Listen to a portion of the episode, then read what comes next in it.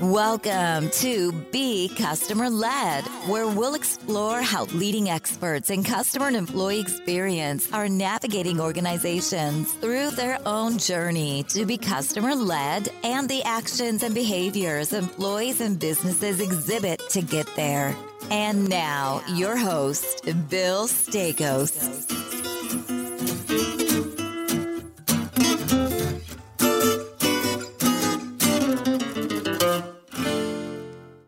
Hey, everybody, welcome back to another week of Be Customer Led. I'm your host, Bill Staikos. I've got a really, really interesting guest for you all today. Rich Botto, his friends call him RB. He's the founder and CEO of a really interesting online platform called Stage 32. We're going to get into that in just a second. We're going to talk about not only his journey and his experience starting this company, but also, you know, developing the community or member experience as well. Rich, thanks so much for coming on the show. It's great to have you on Be Customer Led. Thank you for having me. Big fan of the show and, and everything that you do for the uh, community. That's so kind. That's so kind of you. So, hey, Rich, as our first question for every guest is tell us a little bit about your journey and your background and some of the differentiating factors that really led you to become a business founder and you've got this really interesting background, right? Like you you started a publication a while back, but you've got this great background in media, and then you started Stage 32. So kind of walk us through that and just your journey. Go back as far as you like as well. Okay, sure. Yeah, I think I was blessed in a lot of ways to have. It really goes back to my grandparents in a lot of ways. My grandparents were uh, both sets, Italian immigrants, you know, came over and made very different lives for themselves. My father's father worked with his hands he was an electrician, a carpenter, blue collar, just an unbelievable human being, but whatever it took to get it done, hard worker and supporting the family. And my mother's father became a higher up at General Motors. So I got to kind of see both ends of the spectrum. I was yeah. going to the GM building as a kid, going to the top floor, looking out over Manhattan, and then going on jobs with my father's father, where he was fixing a door, laying down a carpet, or helping somebody out in some way, roofing and whatever. And so I got to see both ends of that. And I just admired the hell out of they're, they're my heroes. They really are to this day. And then my father, same thing. He started out sort of in the corporate world. He became a pharmacist, went from getting that pharmacy degree to working in pharmaceutical advertising for a very, very big corporation in Manhattan and worked his way up through the ranks. And then one day just decided that he wanted to do it for himself. And so him and three of the other people that worked at the company went out and started a boutique advertising firm right in the middle of Manhattan, 7th Avenue and 34th, right by Madison Square Garden. And they were able to take this little boutique firm into one time it was one of the top 100 New York Times privately held companies. Wow! And, and, and was able to compete against the, the whole company that he worked with with gigantic accounts like you know Johnson and Johnson accounts, Tylenol, and everything like that. So I got to see all ends of it, the entrepreneurial spirit and everything. And the entrepreneurial spirit of it all was something that really grew inside of me. I had jobs and I worked for people and I worked my ass off, but I always felt like I wanted to do something on my own. And then, kind of butting up against that, was I had a very creative streak.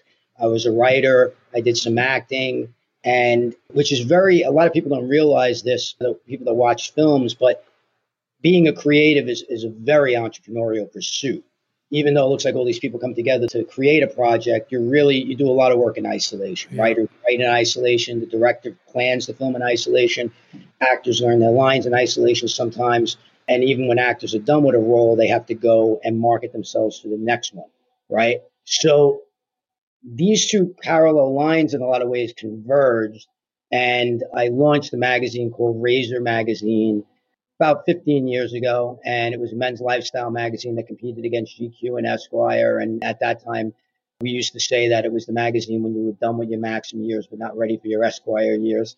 So it was a very upscale, sort of the way GQ was back in its heyday. Yeah. And we were a single title publisher, which was very entrepreneurial and competing against the, the Hearst and the Conde Nast of this world.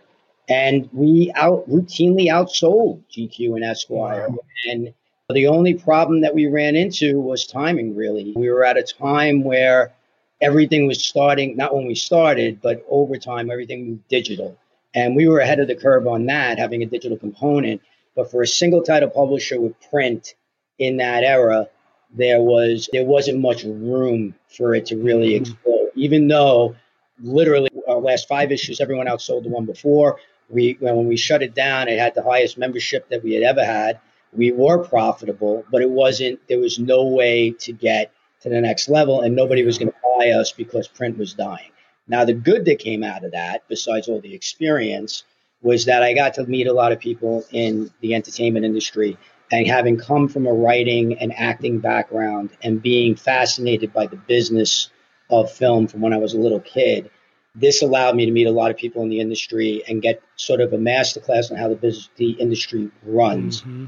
And that, by virtue of that, led me to starting Stage 32, becoming a producer, becoming an actor, becoming a screenwriter, and then having the idea to start Stage 32, which for people who are listening and don't know what it is, it's the world's largest platform for connecting and educating film, television, and digital creatives and professionals across the globe. So it's the biggest social media and e learning platform for the entertainment industry anywhere in the world. I think that's an incredible story, man. So you started Stage 32 11 plus years ago, almost, right? About 11 years ago or so. What was the genesis for starting the platform? I mean, and you've got hundreds of thousands of members um, as well. And I want to get into that and how you think about and manage the experience around that. But like, one, I got to know, like, how did you think? What does the name mean? Like, I've been racking my brain, like, what is Stage 32? and how did you come up with it? But, like, what was the genesis for you starting that business? Say, hey, there's a need here to bring creatives together around this. And man, that was really ahead of its time, too. I mean, think about what was going on 11 years ago, right? Like we barely had, we didn't even have like these things in our pocket essentially, or just barely. So tell us a little bit about the name, how you came up with it, but also sort of the genesis for the business and why you started it. Sure. Well, the name, well, I'll use the, I'll save the name for last because it kind of flows into the whole story. But yeah. the, the genesis really came from the fact that I have a little bit of a tech background as well. I worked for a bunch of tech companies, owned a few of them, sold a few of them. And while Razor was going on before it, right during that time. So, one thing I learned in the tech world is if something hits on a mass scale, it usually funnels down to a niche level. So, mm. seeing Facebook explode, Twitter was just coming on the scene more or less and starting to get some traction. This is pre Instagram. What I saw was that I understood why people were on Facebook, but people in my industry, people in the entertainment industry, when I asked them what they were getting out of Facebook, if they were on it, they would say, yeah, I'm on it, but I'm not getting any business off of it. And what I came to learn was that basically Facebook is you're sharing your babies, your pets, your salads, your whatever, right? But are you really getting any business done? So my idea was understanding that things funnel down to niche. I believed that broad-based social media platforms were eventually going to filter down to niche and more concentrated social network platforms or social media platforms. And I felt like there needed to be one for the entertainment industry. And I had this idea probably about 2008, and I knew it was going to be a monster to build. So I kept talking myself out of doing it. And then I was producing a film called Another Happy Day, which was directed by Barry, Le- written and directed by Barry Levinson's son, Sam Levinson. And we, it was a great cast. It was an independent film, a couple million dollars, but it had Ellen Barkin, who also produced, Demi Moore, Thomas Haden Church, Ezra Miller, George Kennedy in his last role, Kate Bosworth. So really, you know, great cast. And we were filming in the middle of nowhere in Michigan because that's where the tax incentives were. We were all staying in a Hilton. There was no star egos and everything like that. And when you do that, everybody comes together. It's like summer camp. Everybody can't wait to be together. But then when it's over, it's the type of thing where everybody goes, we're going to be together forever. And we're going to stay together. We're going to talk to each other forever. And then, of course, you go home and nobody talks to each other until somebody needs something. And in this particular instance, it was the tax incentives in Michigan dried up, and all these people that had so much work that they didn't know what to do with now suddenly had no work. And they were coming to me in LA and saying, Can you connect me to? Can you connect me to? Can you connect me to? And my pushback was, This is a tribal business. And a lot of people want to work with known entities, and we need to help you build relationships. I can vouch, champions are everything in this business, but we need to get you a community. And that's where I finally sat there and said, okay, if you don't live in a hub for entertainment, if you're not in New York, LA, or London, these days, Georgia, or something like that, how do you build your network and how do you make connections that matter? And that's stage 32. And that's when I finally convinced myself to do it. And We'll talk about how we built the community and everything like that. That's what really convinced me to do it and to say that this is necessary. And then the other part of it was I definitely had the vision that this global entertainment business was going to become consolidated and that you weren't going to have to live in LA, that these streaming companies would eventually have to create their own content because there's only so many libraries you can buy. Okay. And I just thought it would happen quicker. It took a little bit mm-hmm. longer to get there. It took until like 18, 19 until there was a huge spend commitment by these platforms to to do this. But I felt like it needed to be this. That was the impetus was to say, okay, we need to connect them, we need to educate them, and we need to create a marketplace to connect content creator with content maker. And that was the whole impetus for Stage 32. And then the name very quickly comes from I'm a big Orson Welles fan. And throughout history, Orson Welles has become pretty maligned. I mean, people look at him like he was a dictator. Yeah. The reality of the situation was if you read anything about Welles, he was the ultimate collaborator. And this business is all about collaboration. So, Stage 32 comes from the fact that Citizen Kane was filmed on the old RKO 17 lot, on the RKO studio lot, Stage 17, which today is Paramount Stage 32. So if you go to stage, if you go to Paramount on a tour and you go to Stage 32, you will see a plaque in front of the stage that tells you that Citizen Kane was filmed there. What a cool story! Oh man, that's such a cool story. So by the way, like I was just while you were talking, I had to Google when was LinkedIn created in 2002. So you were yeah. even like a year ahead of LinkedIn thinking about how social media platforms are going to become more niche. And then, you know, you start stage 32 a year later as Reed starts uh, LinkedIn, but like you're really focused on this community. What has been the most rewarding part of that journey for you? And maybe even what's the most challenging part too, right? Uh, you know, there's probably a lot of folks who are listening who want to go start their own thing. How have those maybe challenges or even successes even evolved for you? A little yeah. bit over the last 11 years or so? Well, we knew the biggest challenge for sure was going to be convincing the entertainment industry that this was a necessary tool mm-hmm. and that we were worthy of running it because the entertainment industry is a dinosaur. So the reason why Netflix is disrupting things so much is because Netflix is not an entertainment company, they're a tech company, and it scares the shit out of Hollywood. And now they're starting to adjust to it. I mean, it really does. It scares the hell out of them. Now they have no choice but to accept it. And now they're all adapting. You're 17 laps behind now. And now you're gunning the gas, right? We knew that this would happen. We needed to convince Hollywood that this was a place where they could send people to be trained, where they needed to be on to make the proper connections, and where they could come to find the best content and shorten their path to finding content. So that by far was our biggest challenge on sort of a macro level. On a micro level, of course, it's how do you build a community? How do you get people to see that it's worthy? So one of the first moves that I made early on, I, I wrote down, I, when kind of planning the entire thing, I wrote down like five or six just things I was unmovable on that these were the things that had to happen. One was that you had to stand in front of your own name. You couldn't be Joe one, two, three, four, five. Okay. Two was that I was going to stand out in front of the platform and make it very, very clear that I wasn't just some tech CEO that came up with this idea and I, am up in the ivory tower, just basically that I am just like you. I am scratching and clawing and fighting every day. And three, that we were going to lean on empathy because you need to in life, but I mean, of course, I mean, I think that, I hope that's understood. But I mean, in this business, especially, this is a business of rejection. This is a business of no. Artists in general, when you're dealing with people who are not artists, in general, face more scrutiny because people that aren't artists don't understand why do you suffer for it? Why do you, I mean, I hate that. That's so dramatic. I mean, when I mean suffer, I mean not getting paid, putting in all this time, putting in one step forward, 10 steps back, and feeling beaten down all the time. So we really leaned into the empathy of the idea that we're all in this together and we understand the struggle together and we're going to go through this together. And oh, by the way, if we build this community together, then it will be a rising tide lifts all boats situation because we're going to take each other with us because again, it's a tribal business. So if we spend our time communicating, building our tribes, building our relationships, if we spend our time educating ourselves and certainly spend our time honing our craft, And then I'm able to create, and with my team now, of course, be able to create a marketplace where if you've done these things, now you have direct access to decision makers. We will shorten the path to success. Those rejections will become less.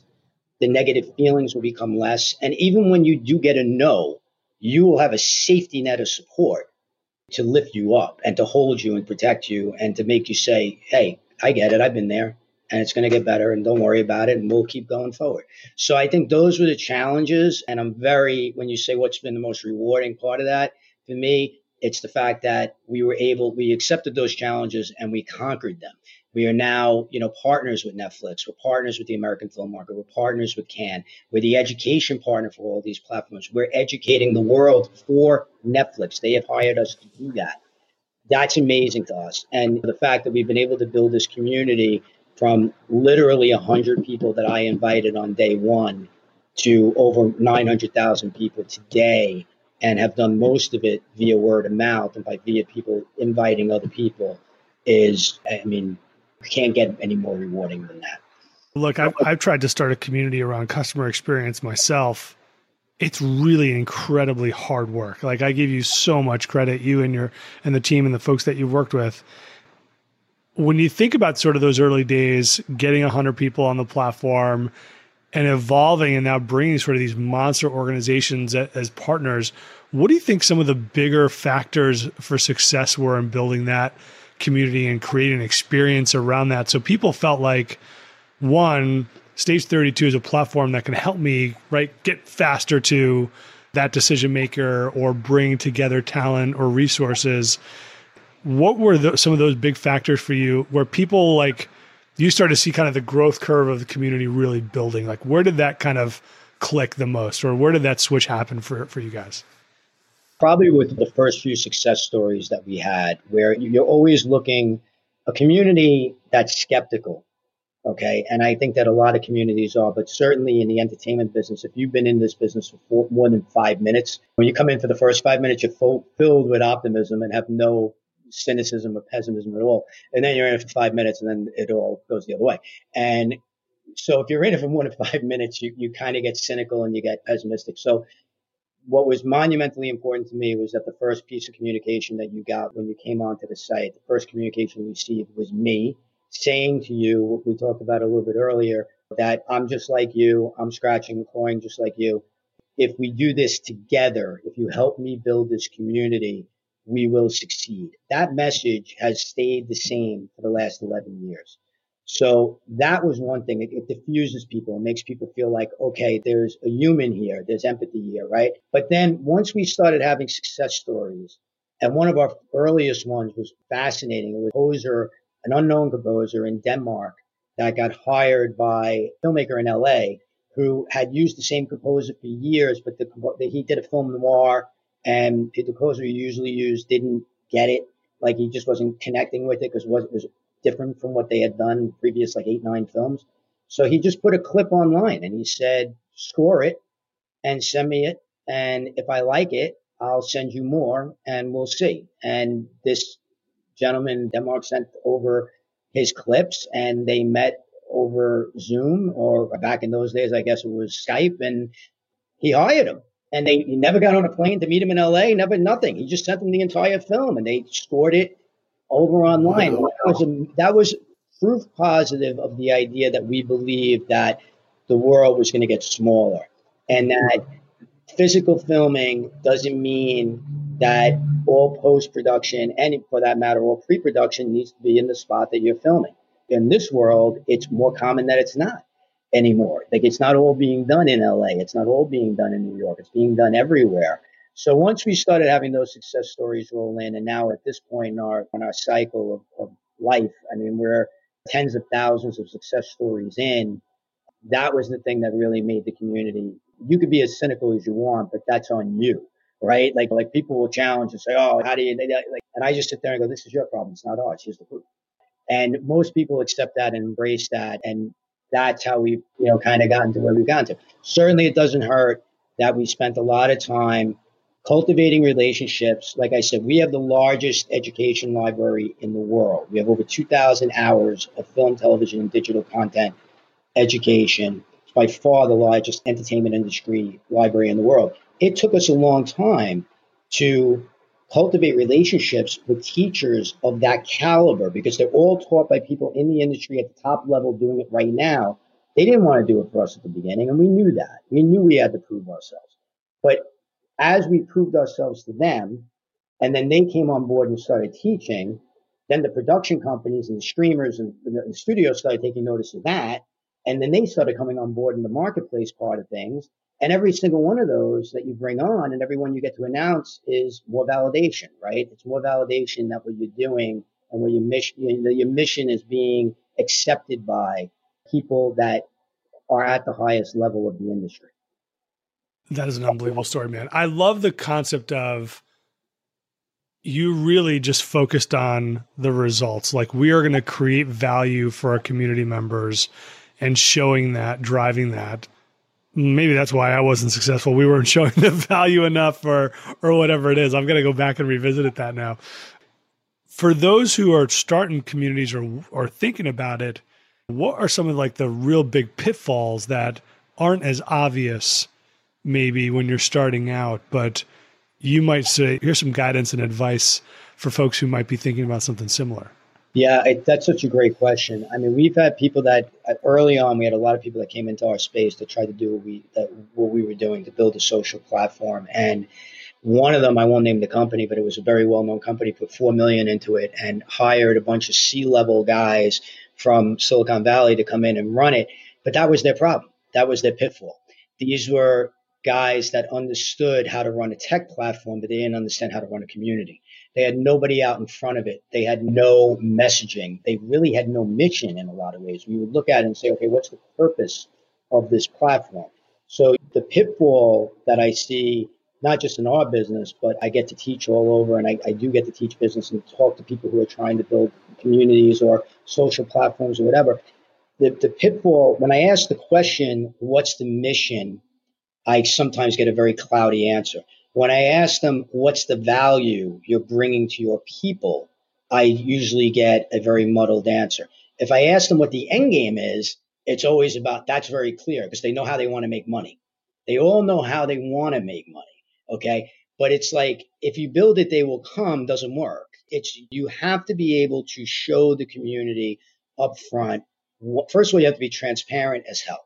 Okay. You have to just be transparent as hell. This is what we're looking to do. This is what we hope to build. And here's how you could help us build it. I think is very, very important. You give them ownership. You give them, you make them feel like they're a part of it. All right.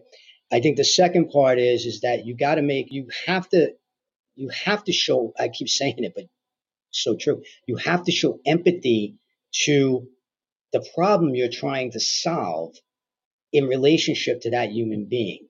So for us, it was sort of like the empathy is I live in Anchorage, Alaska, and I want to be a screenwriter, and I have nobody around me that has the same dream. So who do I talk to? How do I break in? How do I get anybody even read my material that can really give me honest feedback and educated feedback? So we had to answer that. We had to say, look, this is global. It's open 24 7, 365, but you have to put in the work.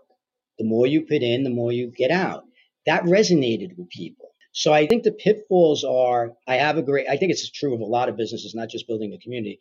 I have a great idea. This is how I'm going to monetize it, but I have no idea how I'm going to get customers. I have no idea how I'm going to get, like, there's no plan to get customers. There's no way to show, there's no strategy to showing those customers what the value is. And there's no patience. You got to realize we didn't drive a penny into this company, not one cent into this company until like I think it was year three or four, might have been year four. And why? Because we had to build a community. We had to gain their trust. We had to show them the value. And we wanted education to be the first revenue driver. Okay. But we had to build relationships with the teachers that we want. We didn't want to bring in the guy that did it 20 years ago. We wanted to bring in the people that were doing it right now and not to tell you know, part of my language, masturbatory stories like you see on a lot of these things today, where they storytelling hour and you're paying a hundred bucks and what are you getting out of it? We wanted people to come in and give real, true, actionable information right now. So it took a long time to build that. So we embraced the long game. We knew going into it from day one of launch that we might not drive a dime into this thing until year three or four, but we're going to break our asses making those relationships so that we can do it and we can do it at a high level. At that point, we have built enough trust with the community that when we launched education, they were like, of course, why wouldn't I take education here? Like, look at the value they're bringing. So that those are some of the pitfalls and some of the ways that we sort of headed those off at the pass, I guess. So look, Rich, like a lot of things, things everything's built on trust, right? Now that you've got hundreds and hundreds of thousands, almost 900,000 members, part of Stage 32 in this community, how do you think about the community experience now and making members feel like, hey, I'm not in this like niche couple of hundred kind of people where we're all helping each other. We probably even know all, we, you probably even know like so many of the people that were there, right? Now it's hundreds and hundreds of thousands how do you make people feel like I know I know Rich or Rich knows me, but we're going to help each other out? Like, how do you focus on that? Is there anything that you do differently just to focus on community experience? Make people feel like they're not part of a big platform, but really part of a, a community that's there to help each other grow and evolve and develop? I love this question. Yes. I mean, on so many levels, yes. I mean, for one, it's fascinating to have a platform of 900,000 people and, and realize how many how many of the active people you, you really know because they're front and center and because they, they lay themselves bare, which is amazing. It does create this sense of a smaller community, even though it's gotten much larger. But we do put a huge and heavy emphasis making sure that all of our employees are front facing. So if you get an email from somebody, exactly who that person is, because that person is active on the platform and you get to know that person we make it very important that all of our employees do some live events and whether they're Zoom town hall type meetings or whether they're smaller videos that we put on social media, whatever it is, we want you to feel like you do know us. I put out so much content on social media, on Instagram and on Twitter. And, and I do that and I give away a lot for free. And I do that because I want, first of all, I want to, because again, I think that my experiences, if I can't share my experiences as a creative. So there are days, for example, like today, I have, you know, a meeting on one of my pilots.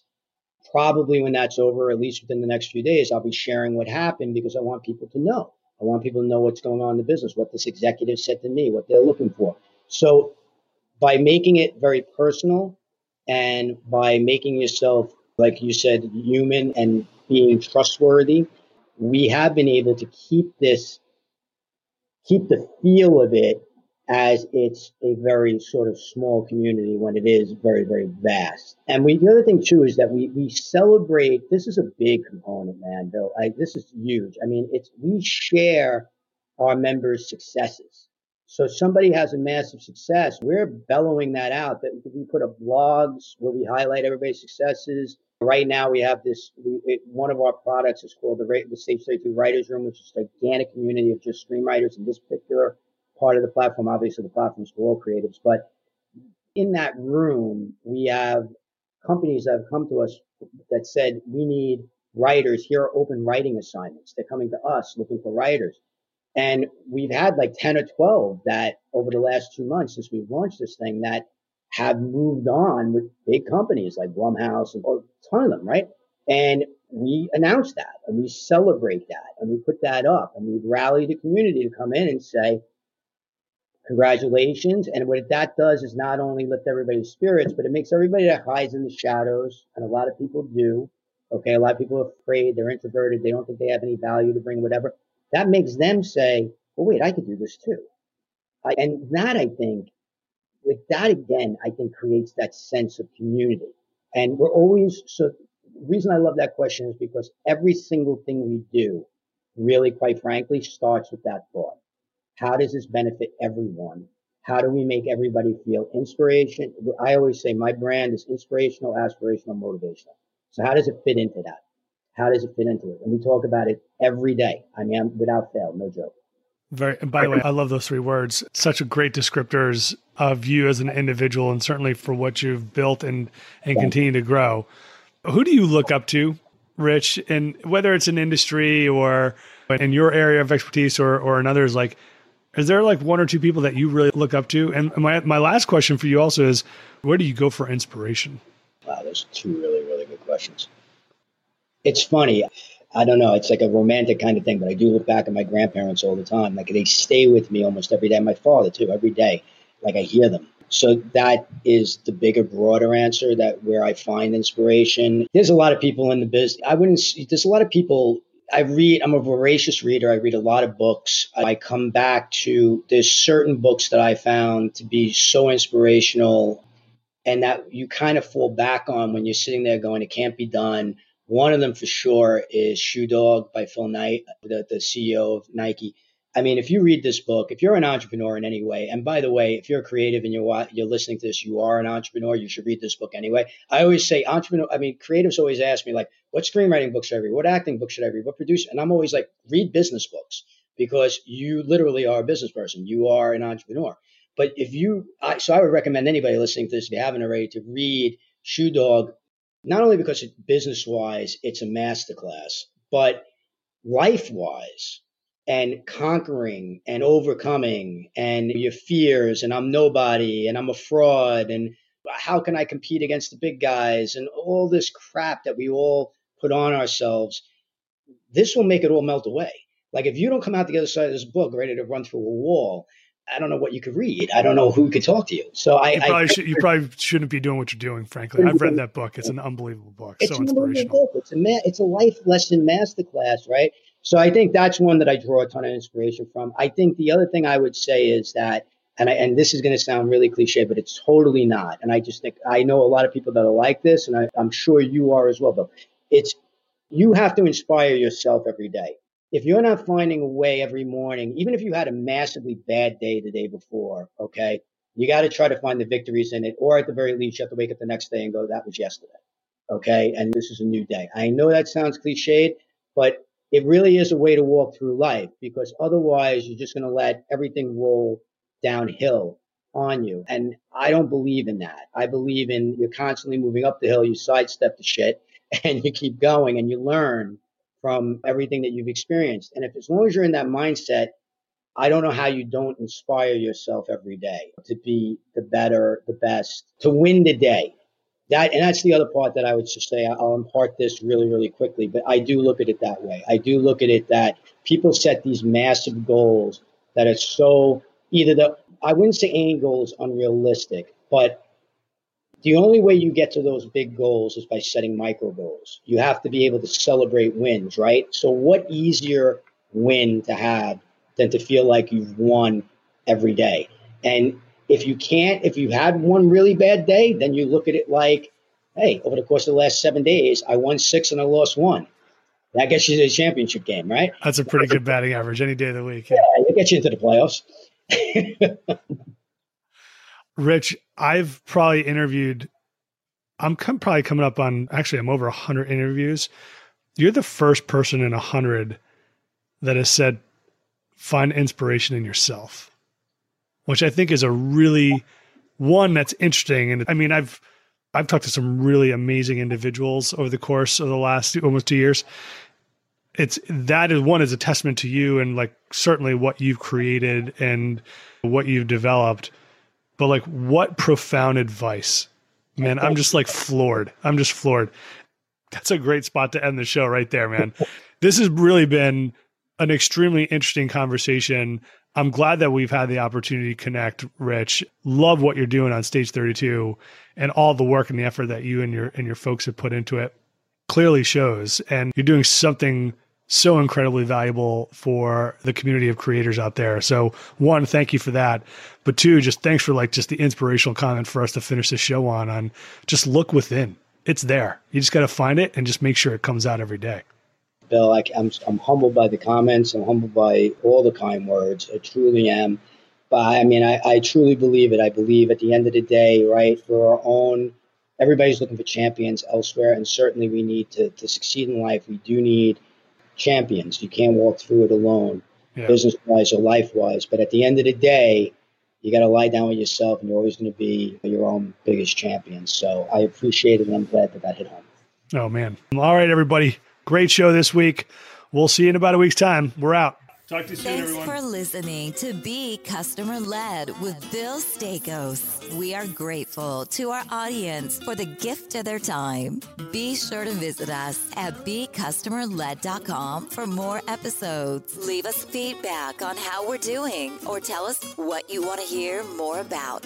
Until next time, we're out.